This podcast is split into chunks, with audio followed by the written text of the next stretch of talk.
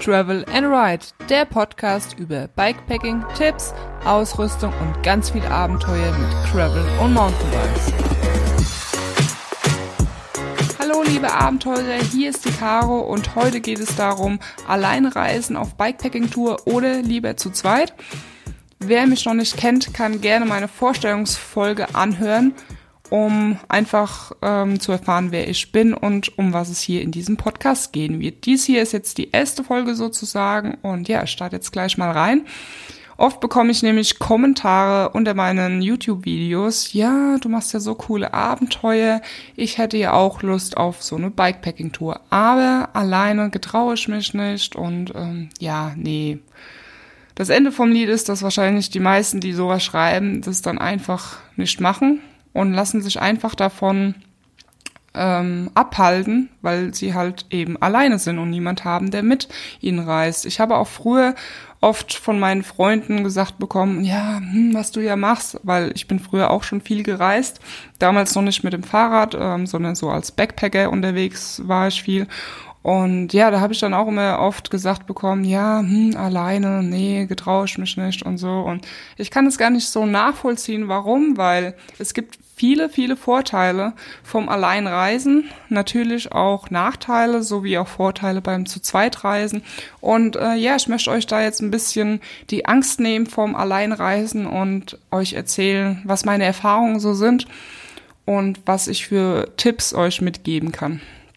Also wenn ich alleine auf Bikepacking-Tour bin, dann genieße ich das immer sehr, weil es stört mich einfach keiner. Ich kann meinen Gedanken freien Lauf lassen und ja, im Alltag hat man oft für gewisse Gedankengänge einfach keine Zeit und auf Bikepacking-Tour ja, kann man einfach die Seele baumeln lassen. Ich habe auf so Touren schon die, die geilsten Ideen bekommen, sonst, also wäre jemand dabei gewesen, wäre ich da einfach nicht drauf gekommen, weil ich einfach in meinen Gedankengängen dann unterbrochen worden wäre. Und ähm, ja, also ich finde es immer sehr schön. Man kann die Natur ganz anders aufnehmen, als ähm, wenn man jemanden dabei hat, mit dem man sich ständig unterhält. Ähm, was auch sehr cool ist oder was ich da immer sehr bevorzuge, ist einfach das freie Entscheiden. Du kannst entscheiden, wohin die Reise geht, die Route ganz nach deinem Bedürfnis erstellen. Du, du, äh, du wählst das Tempo. Du, also du musst dich nicht irgendwie ähm, rücks- du, keine Rücksicht nehmen auf den anderen. Du musst jetzt langsamer fahren oder hm, jetzt würde ich eigentlich ganz schnell fahren und boah, eigentlich habe ich Hunger. Der andere, der strampelt da vor mir her und ist fit wie ein Turnschuh. Ja, du kannst entscheiden, wohin du radelst, wann du was essen möchtest, ob du den Campingkocher auspacken willst oder ins Restaurant, ähm, weil viele Meinungen gehen halt schon auch auseinander mit Schlafplatz. Nein, ich will nicht mitten im Wald schlafen, lieber Campingplatz. Ah, nee, Restaurant ist mir zu teuer, können wir nicht lieber was kochen? Der andere, mh, ja, ich hätte aber Bock auf ein gescheites Schnitzel und äh, ja, du bist einfach in deinen Entscheidungen frei und kannst tun und lassen, was du möchtest. Ähm, das andere ist auch, wenn du zum Beispiel eine Panne hast, was mit Sicherheit vorkommen wird, dann kannst du dich von mir aus ärgern, grün und blau, du kannst ausrasten, wie auch immer, und zerstörst dabei keine gute Freundschaft oder Beziehung, weil du den anderen irgendwie blöd von der Seite angehst, weil sowas passiert halt immer schnell, wenn man gereizt ist, dass man dann ja, seinen Frust am anderen auslässt und ja, wenn du alleine bist, ist das nicht möglich und damit, ja, wie gesagt, gefährdest du auch keine Beziehungen oder Freundschaften und ja, musst einfach mit dir selbst klarkommen und ich glaube, ähm, ja, viele können das auch einfach gar nicht, alleine sein, mit sich selbst klarzukommen, den Gedanken folgen, also ich finde das, ich meine, klar, es hat auch Nachteile, dazu komme ich später auch noch. Was ich auch klasse finde, ist einfach, dass du erstmal selbst und auch andere Leute viel offener auf dich zugehen.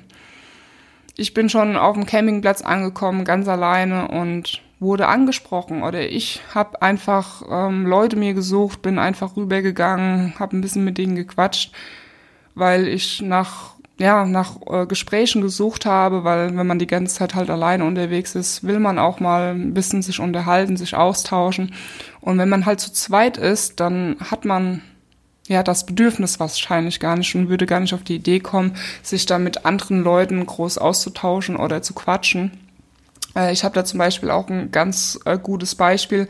Ich bin letztens durch Gelnhausen mit meinem Curlbike gefahren, alleine, und da kamen mir zwei Radreisende entgegen.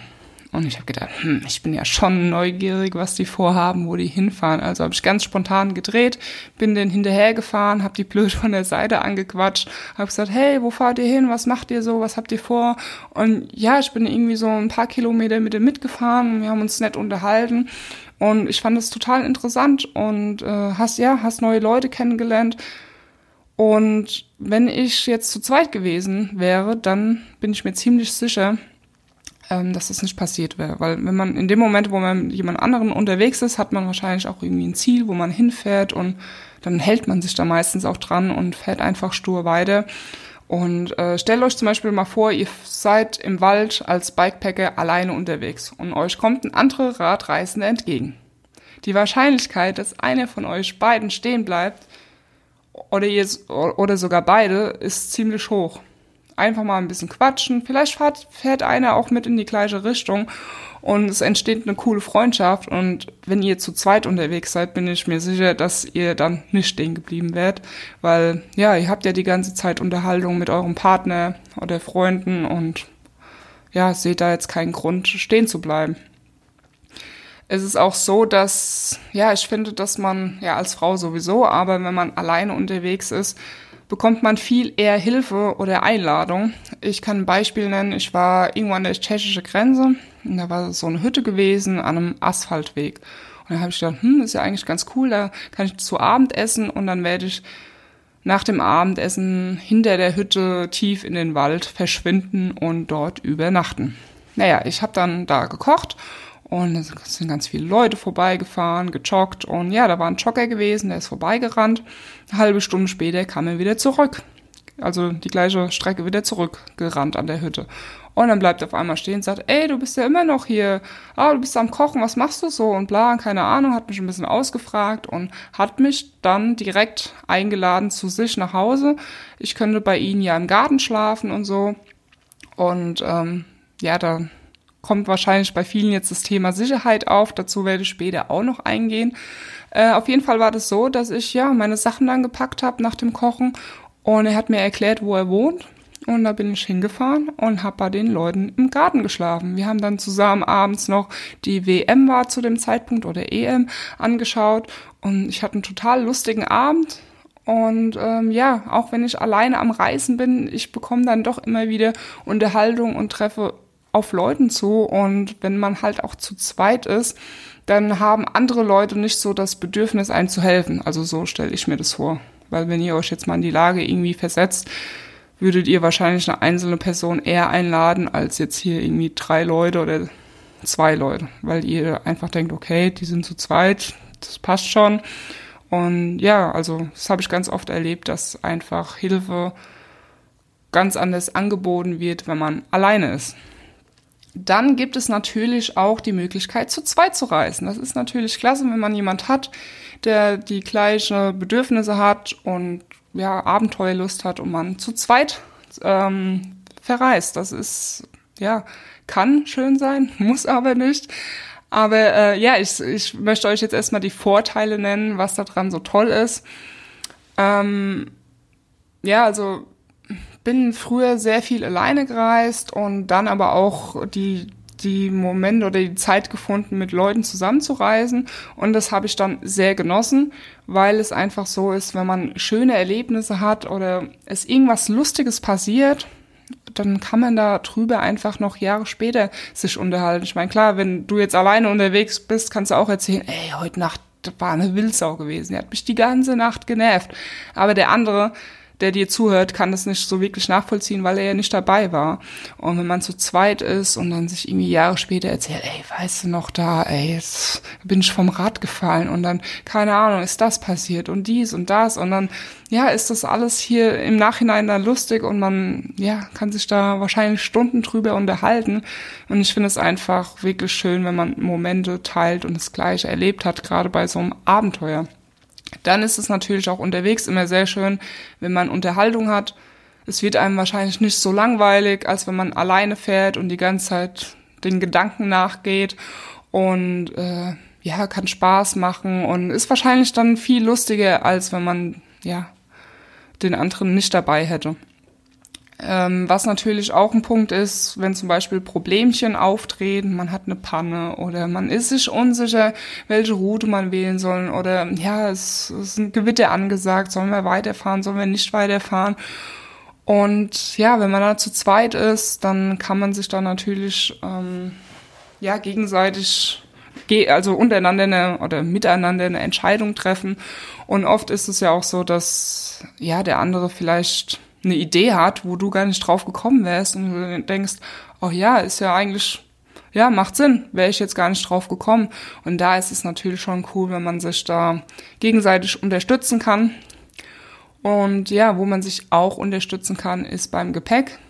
Man muss, wenn man zu zweit reist, keine zwei Campingkocher mitnehmen, auch kein zweites Zelt. Meistens ist ein Zweimann-Zelt nicht viel schwerer wie ein Einmannzelt, also da kann man zusammen Gewicht einsparen.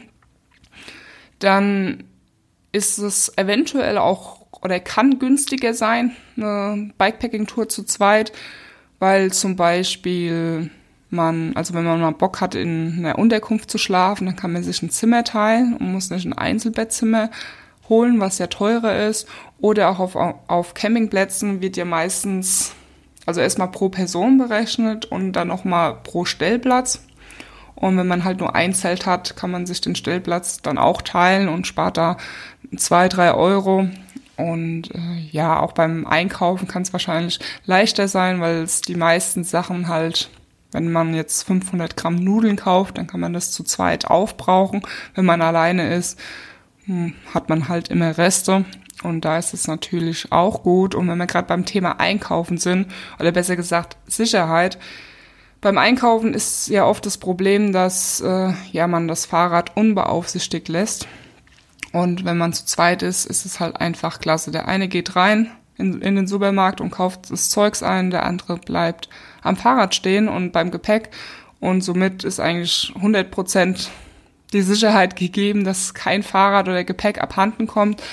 Wenn man alleine ist, sieht das Ganze natürlich ein bisschen anders aus, aber da habe ich auch ein paar Tipps für euch. Und ähm, ja, das sind so, also alles, was die Vorteile beim Zu-Zweit-Reisen sind, sind sozusagen auch irgendwie die Nachteile beim Alleinreisen. Und ähm, ja, aber lasst euch auf jeden Fall vom Alleinreisen nicht abhalten. Wenn ihr es noch nie gemacht habt, dann wird es Zeit, weil im Nachhinein wird, werdet ihr wissen, oder sagen, ey, warum habe ich das noch nie ähm, so gemacht? Weil meistens ist es halt so, dass man sich das Ganze viel schlimmer vorstellt, als es eigentlich ist. Und auch zum Wildcampen, da komme ich später auch noch dazu, kann ich euch auch sagen, dass das, ja, man sich das schlimmer vorstellt, als es in Wirklichkeit ist. Ja, zu dem Thema Sicherheit, da kann ich euch natürlich jetzt nur Tipps geben für Gebiete, die halbwegs sicher sind, würde ich jetzt mal sagen.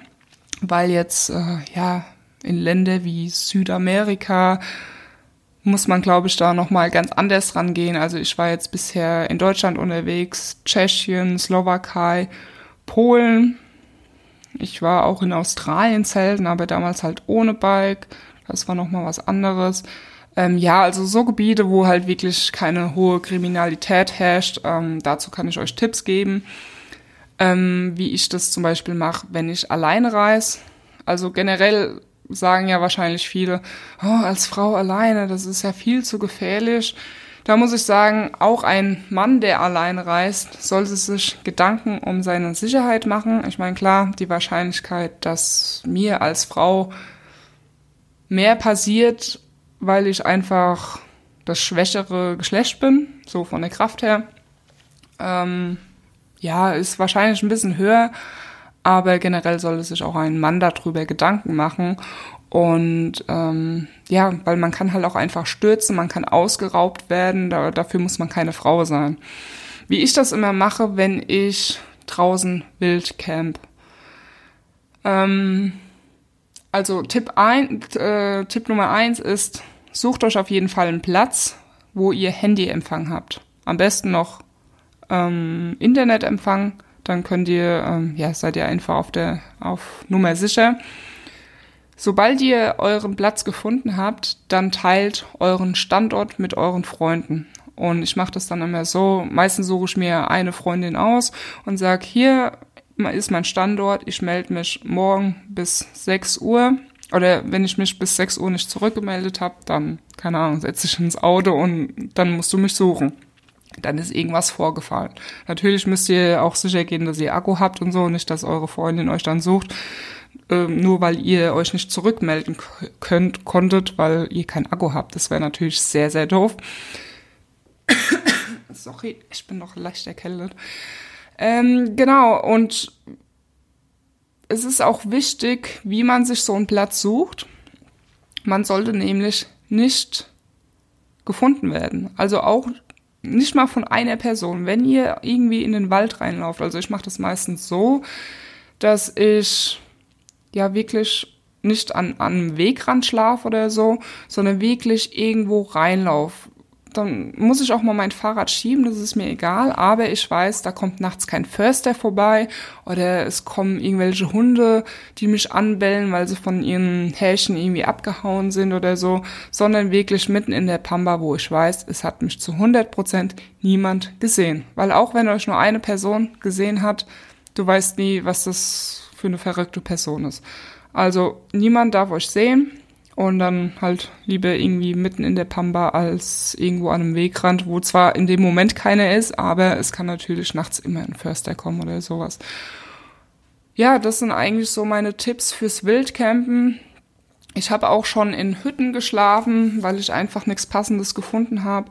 Dann habe ich das aber so gemacht, dass ich da wirklich erst zur Dämmerung reingegangen bin. Und mein Zelt ist grün. Das heißt, wenn man an der Hütte, also dunkelgrün, wenn man an der Hütte vorbeiläuft und nicht direkt äh, vollkommen da reinschaut, sieht man auch nicht, dass da ein Zelt drin steht. Und natürlich ist mir das dann auch so passiert, dass abends dann noch Leute mit den Hunden ge- ähm, Gassi gegangen sind. Gerade im Sommer, um halb zehn ist es halt noch hell, da laufen dann immer noch Leute vorbei. Und dann haben die Hunde da halt rumgebellt, aber die Härchen haben meistens gar nicht gecheckt, warum die halt bellen. Und genau, so habe ich das halt dann gemacht, wenn ich wirklich mal in der Hütte geschlafen habe. Erst aufbauen, wenn wenn es schon dunkel ist oder halt irgendwie, wenn die Hütte nicht einsichtlich ist, ähm, dann geht es natürlich auch, wenn der Eingang irgendwie nach hinten geht oder so. Ähm, ja, genau. Wenn es gibt natürlich auch Sicherheitsmaßnahmen für Campingplätzen. Gerade wenn man jetzt irgendwie an einem Radweg unterwegs ist, zum Beispiel an der Mosel, da sind so viele Radfahrer, das ist unglaublich, also Radreisende. Und der Campingplatz ist dann wirklich voll mit Zelten und Radreisende. Und ich finde, das ist für Diebe oder Gauner immer so eine Einladung. Die wissen, hey, da ist ein Campingplatz, da können wir Fahrräder klauen, weil die wissen, ja, an der Mosel fährt jeder mit dem Fahrrad und da können wir Fahrräder klauen. Und dort habe ich es dann so gemacht, also normalerweise vermeide ich es, auf so Campingplätzen zu schlafen. Ähm, aber wenn es nicht anders geht, dann mache ich das so, dass ich mein Vorderrad abbaue und das halt dann mit ins Zelt nehme. Das wird dann ein bisschen eng im Zelt. Aber ähm, ja, die Gauner können dann von mir aus die alle andere Fahrräder klauen, die ein Vorderrad haben, aber meins wird dann wahrscheinlich stehen bleiben. Ähm, ja, genau, so mache ich das auf Campingplätzen. Was ähm, das Geld und wichtige Papiere angeht, ähm, oder ja besser gesagt das Geld oder Kreditkarten, da mache ich das immer so, dass ich zwei Plätze habe. Meinetwegen ein Platz oder ich stecke mir was in die Hose, eine E C-Karte oder ein bisschen Cash und das, die andere Karte in den Rucksack oder in irgendeine Tasche. Weil, ja, dass ihr selbst beklaut werdet, also wenn ihr selbst jetzt beklaut werdet, könnt ihr halt einfach euren Geldbeutel da geben und bla, keine Ahnung. Dann habt ihr aber nochmal zur Sicherheit in euren Bikepacking-Taschen ein bisschen Cash, um euch zu retten oder ja eure Freunde, Familie zu informieren. Weil äh, ja, wenn man alleine unterwegs ist, sollte man sich da nämlich schon Gedanken drüber machen, weil wenn das Geld weg ist, dann ist es halt weg. Dann kannst du dir halt nicht mal was zu essen kaufen und dann stehst du nämlich ganz schön blöd da. Also das finde ich auch immer ganz wichtig, dass man zwei Stelle, Stellen haben sollte, ähm, wo man Geld aufbewahrt. Ja, ähm, ich glaube, ich habe jetzt so ziemlich alles mit euch geteilt, meine Erfahrungen und Tipps. Nein, stopp, mir fällt noch eine Sache ein, und zwar geht es darum, wenn man in einem Supermarkt einkaufen möchte und ist alleine auf Bikepacking-Tour unterwegs und man möchte ja kein schweres und unhandliches Schloss mitnehmen. Ich habe meistens so ein kleines, minimalist, minimalistisches, sehr leichtes Schloss dabei, das wahrscheinlich jeder aufknacken kann, und oft ist es ja beim Supermarkt so, oder ich suche mir einen Supermarkt, bei dem nebendran ein Café vorhanden ist oder ein Italiener, wo die Leute halt draußen sitzen. Und dort suche ich mir immer ein Pärchen raus und sage, hier, mein Fahrrad steht hier, ich schließe das ab. Ich muss mal kurz einkaufen gehen, könnten Sie bitte einen Blick drauf werfen, dass niemand an meine Taschen geht oder an meinem Schloss rummacht und damit abhaut. Und ähm, ja, das dann möglichst auch so machen, dass die Leute außenrum das auch mitbekommen. Und dann besteht da eigentlich eine hohe Wahrscheinlichkeit, dass niemand mit einem Fahrrad abhauen wird. Ähm, natürlich ist es im Winter ein bisschen schwierig. Also ich bin halt meistens nur einen Tag oder eine Nacht unterwegs und dann hole ich mir halt mein Essen schon von zu Hause mit. Was natürlich auch geht, ist, wenn Leute, die kaufen groß ein und brauchen vielleicht fünf Minuten, um das ganze ähm, Eingekaufte im Kofferraum zu verstauen, die dann auch fragen, irgendwie könnten sie mal kurz, ich bringe ihnen auch einen Kaffee mit als Dankeschön, das wäre sehr lieb, aber wenn hier mein Gepäck geklaut wird, bin ich am Ende sozusagen, und ja, da sagt dann auch niemand nein und ja, ist dann doch sehr hilfsbereit. Ähm, ja, ich glaube, ich habe jetzt alle meine Tipps mit euch geteilt und Erfahrungen, die ich bisher gemacht habe. Ich werde diesen Podcast, ähm, oder es wird jede Woche montags, also jede Woche am Montag um sechs Uhr eine neue Folge geben. Dann könnt ihr nämlich schon auf dem Weg zur Arbeit. Ich hoffe jetzt, dass niemand vor sechs Uhr zur Arbeit fährt. Wenn nicht, vielleicht mache ich das sogar um halb sechs. Und ja, auf dem Weg zur Arbeit den Podcast anhören, dadurch neue Inspiration und Tipps für die Woche bekommen und ähm, ja, euch da immer einen guten Start in die Woche wünschen kann mit coolen ähm, ja, Abenteuer und was ich euch so alles zu erzählen habe. Und ja, ich würde sagen, ähm, ihr könnt mir auch gerne Kommentare schreiben, weil ich das Video, äh, den Podcast auf YouTube hochladen werde, damit ihr mir Fragen dalassen könnt in den Kommentaren.